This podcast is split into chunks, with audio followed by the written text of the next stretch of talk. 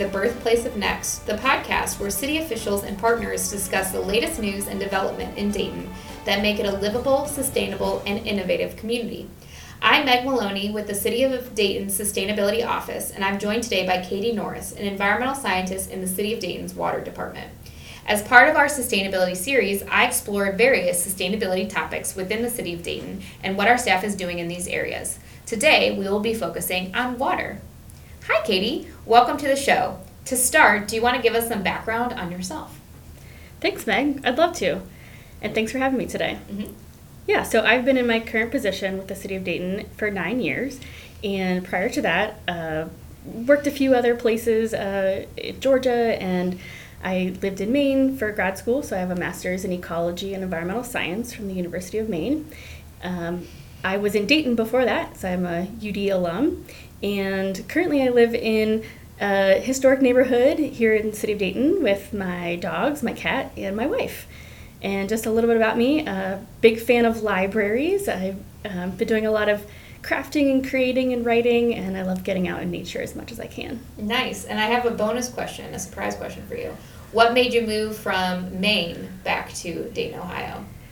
Great question. So I I lived in Georgia for a little bit, and that job was temporary. It was like a set for a year, mm-hmm. and knew that I wasn't going to stay there. I kind of looked around and was thinking about, you know, I didn't really want to keep moving around too many times, starting over, and thought about how much I really connected with the rivers in Dayton and the folks here that I'd met um, during my time at UD and and internships and the people I knew in the community, and saw a job opening and thought, yep, I'm going to move back to Dayton. Amazing. We always love when people come back to Dayton, and uh, just another, you're another example of why it's a great city to live, work, and play in. Um, so, tell us a little bit about the City of Dayton Water Department for our listeners that might not know much about kind of what you all do. Of course. So, just a big picture view um, the Department of Water actually has three utilities drinking water, wastewater, and stormwater. And we have about 400 employees. And I'll just give you a brief overview about each of those mm-hmm. areas that we work on. And there's, there's more than that, but this is kind of a nice summary. So, for drinking water, um, we provide drinking water to over 400,000 people, so not just wow. the city of Dayton, but most of Montgomery County. Uh, our drinking water comes from the aquifer, which is a renewable resource. I like to say we're all on top of a gold mine of water. And what that really means is it's not an underground lake or underground river. An aquifer um, holds groundwater. And a way to think of it is our sand and gravel aquifer is kind of like a bowl of cereal. So you have a bowl and you fill it up with cereal, that's the sand and gravel. And then you pour all the milk in, and that fills in the spaces in between the cereal. That's the groundwater in between all the sand and gravel. Mm-hmm. And we have wells that pump that up.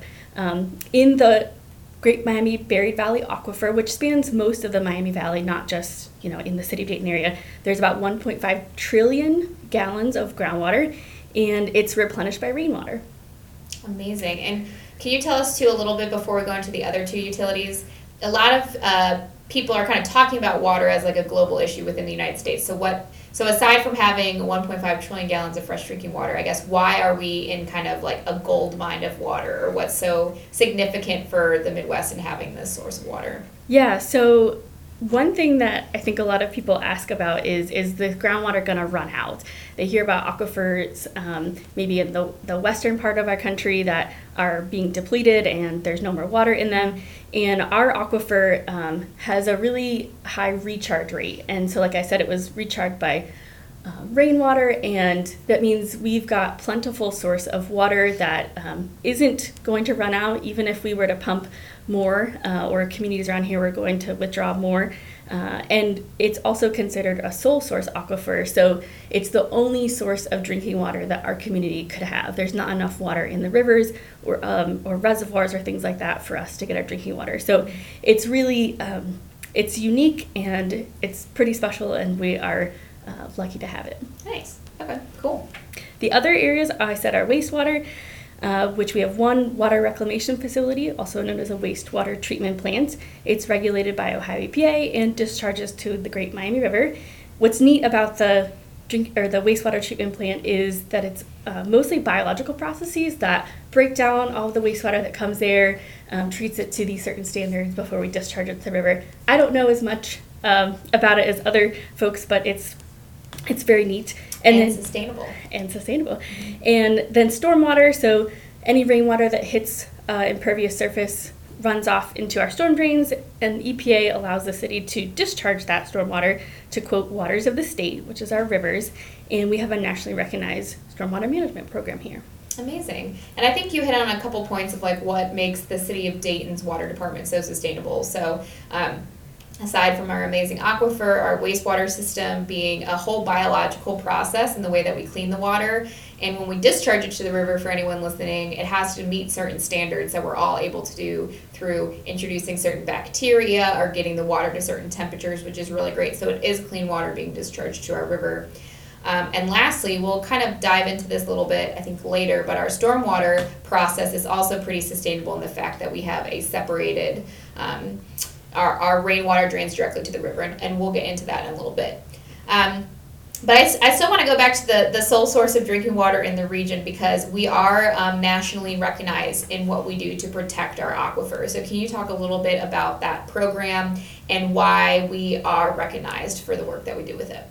Definitely. So, yeah, our aquifer is our only source of drinking water around here, and obviously, we want to protect that. So, we have a like you said, nationally recognized source water protection program, and it's a model program that a lot of other communities have um, have modeled and used used a similar uh, program to protect their their sources of drinking water. And that program started after the 1989 fire at the Sherwin Williams paint facility. So, following that, it really opened everyone's eyes to realizing, hey, we have this this really important source of drinking water, and we need to protect it um, in a very concerted um, program and effort. So, the program was created after that. Um, shortly thereafter, the Division of Environmental Management was formed. And in summary, the Source Water Protection Program really encompasses things like zoning regulations. So, properties within the specific zoning area can only have um, certain amounts or are prohibited from having certain types of chemicals or um, pr- uh, manufacturing processes. Mm-hmm. It also encompasses a lot of risk reduction and inspections of those properties and facilities, and as well as grants. And one thing we like to remind everyone is this idea of an ounce, per- ounce of prevention is worth a pound of cure. And really, what that takes is collaboration, not just with the city of Dayton and the other jurisdictions, because we like to say groundwater knows no boundary. So it doesn't know that uh, we have this, you know, political jurisdiction boundary between city of Dayton and city of Riverside, mm-hmm. and so we collaborate within our water divisions mm-hmm. as well as other parts of the city like fire, economic development, city manager's office, etc. Nice, and I think that Still to this day, the EPA uses the city of Dayton as a model for well field protection. Correct. Um, and in addition to that, what I find so fascinating is now understanding the amazing thing about our source water protection program. You hear about across the country about people having closed well fields due to contamination and things like that and we are ensuring that we're not going to have to do that which not only is great from a sustainable way we're protecting making sure we're giving clean water to those 400000 people but it's also amazing too because i think that we're doing this sustainable process of not having to build infrastructure at this one place and then it gets contaminated and move it.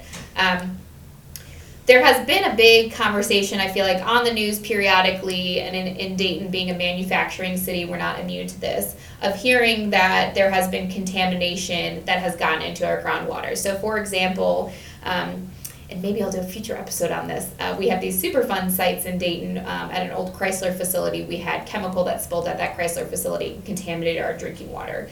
And so a question we get asked a lot at the city is I hear that the groundwater is contaminated. Should I be concerned? So can you talk a little bit about that? Yes, so let me just, this is a little bit of semantics, but it didn't contaminate our drinking water. Oh, sorry, yes. It, it contaminated the groundwater, groundwater below that site. And the difference is important because we have well fields where we're actually drawing groundwater up from the aquifer mm-hmm. to send to our drinking water treatment plants.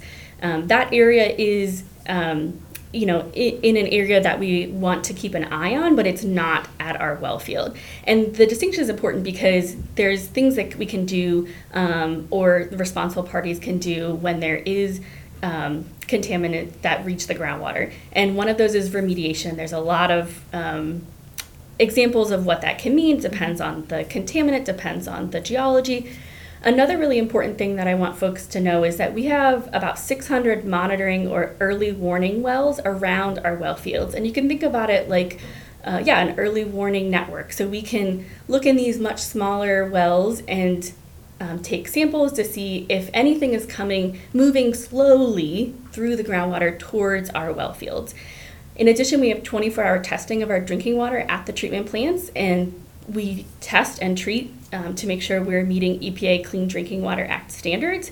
In addition, there's an annual water quality report that's available on the city's website that we are required to produce and provide to mm-hmm. our, um, our community. And that's a great source, I feel like, too, pointing people to the website where they can read that report because we do get some misinformation from time sometimes about people wondering if our drinking water really is clean and they can actually see those results um, that we publish on the website. Um, yes. So thanks, Katie. I think that's a, an important clarification that we get asked a lot, um, and just reiterates, you know, how clean the water is and how we're we're doing our due diligence in ensuring that we're giving clean water to the region. Um, what happens if there is a new spill? So you all do. This is kind of, I think, the cool part of your job. Um, so not the spilling itself, but kind of right. the, the lengths that you all go to to ensure the response. So can you explain? Um, I'll give an example. So we had one recently. We had um, usually it's like trucks will get in an accident and, and flip. Um, we had one happen on a bridge recently. Um, so, can you explain a little bit about what happens when you get a call that there has been a chemical spill? Yes.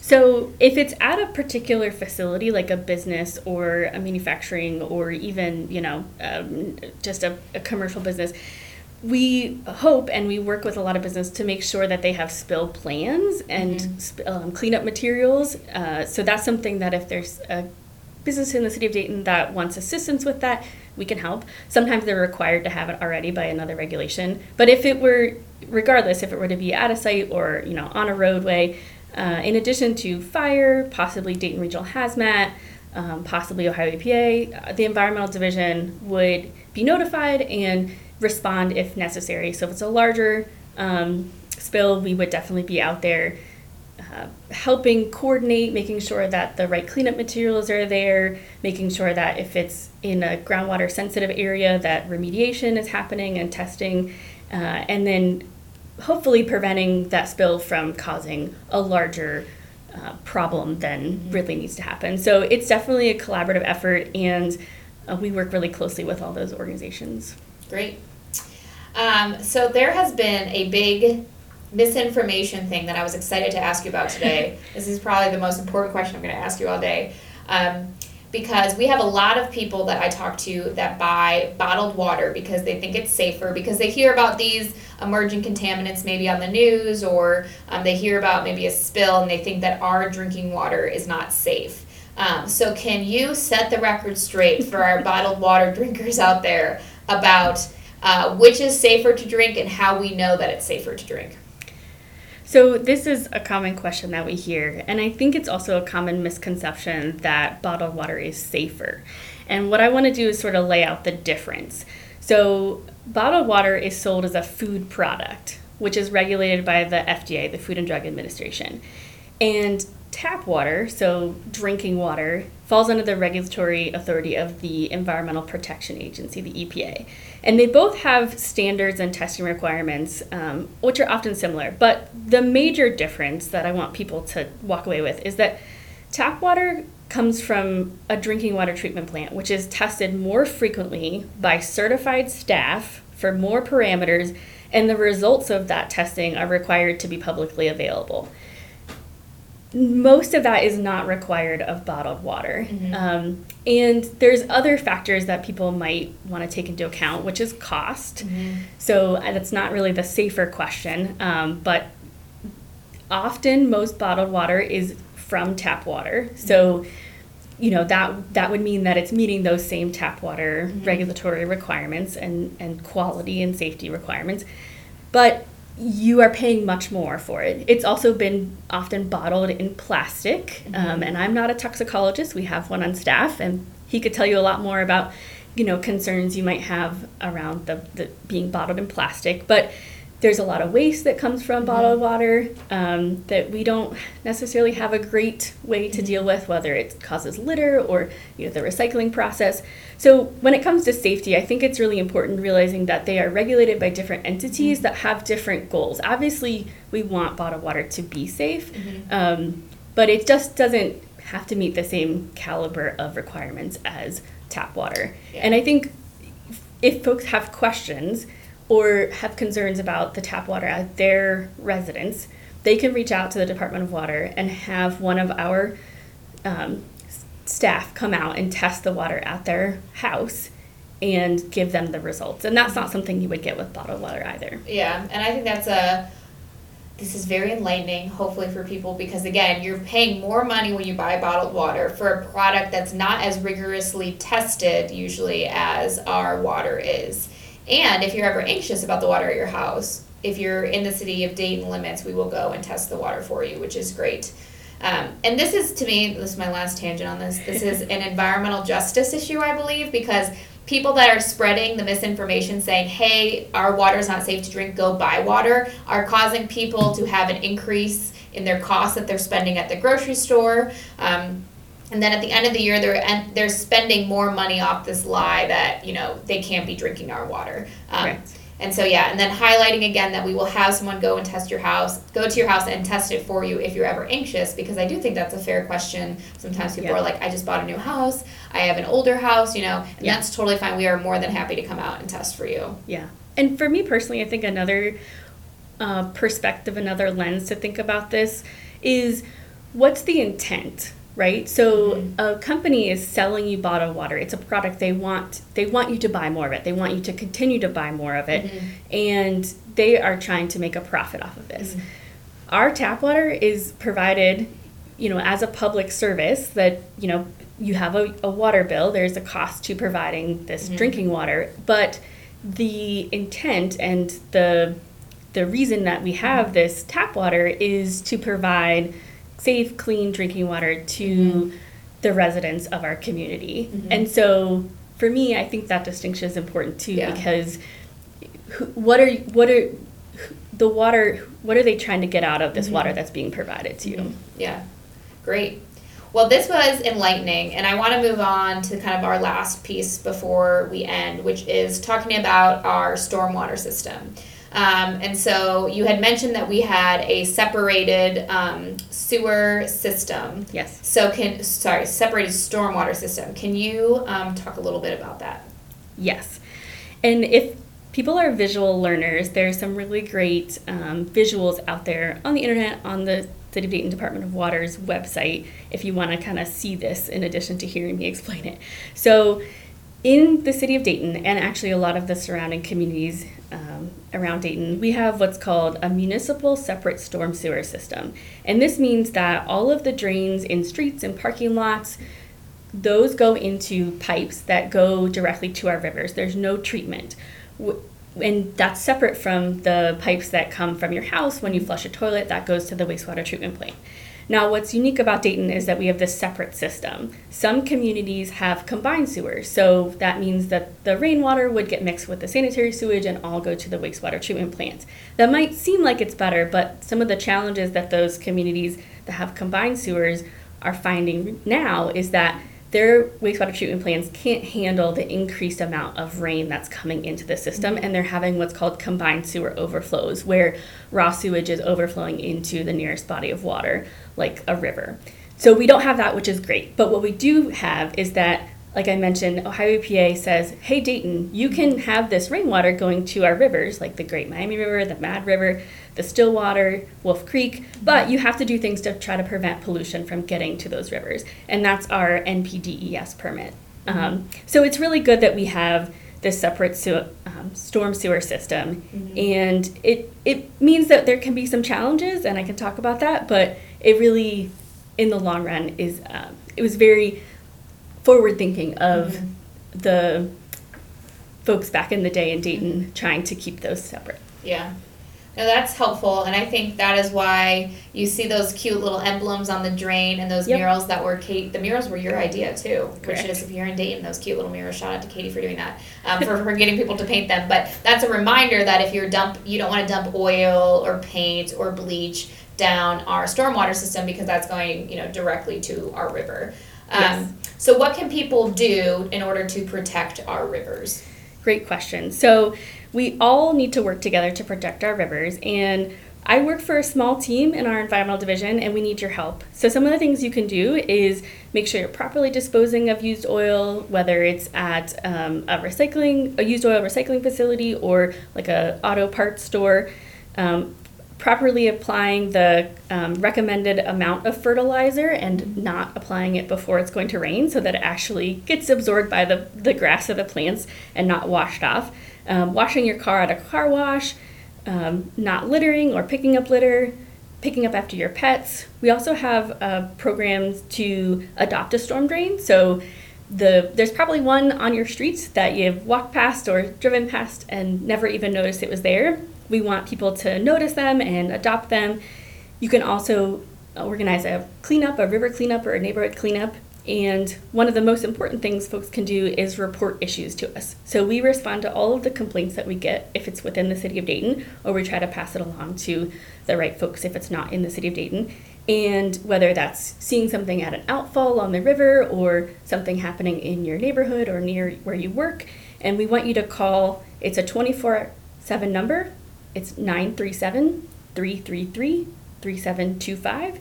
And if you are interested in adopting a storm drain or organizing a cleanup, you can go to our website, daytonwater.org.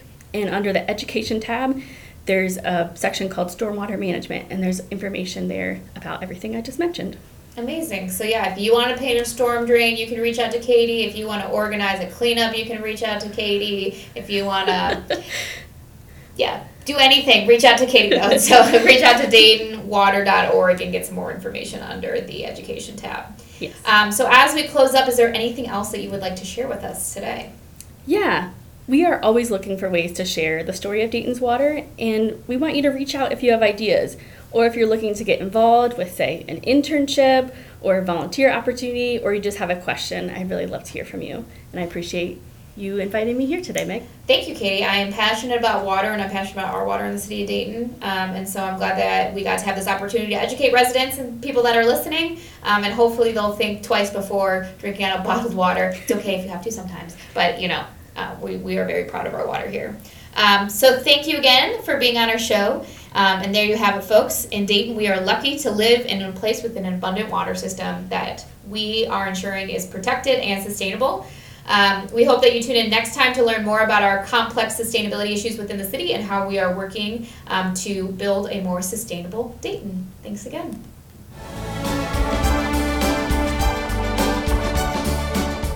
Thanks for listening to Birthplace of Next, a publication of the City of Dayton's Office of Communications and Public Affairs.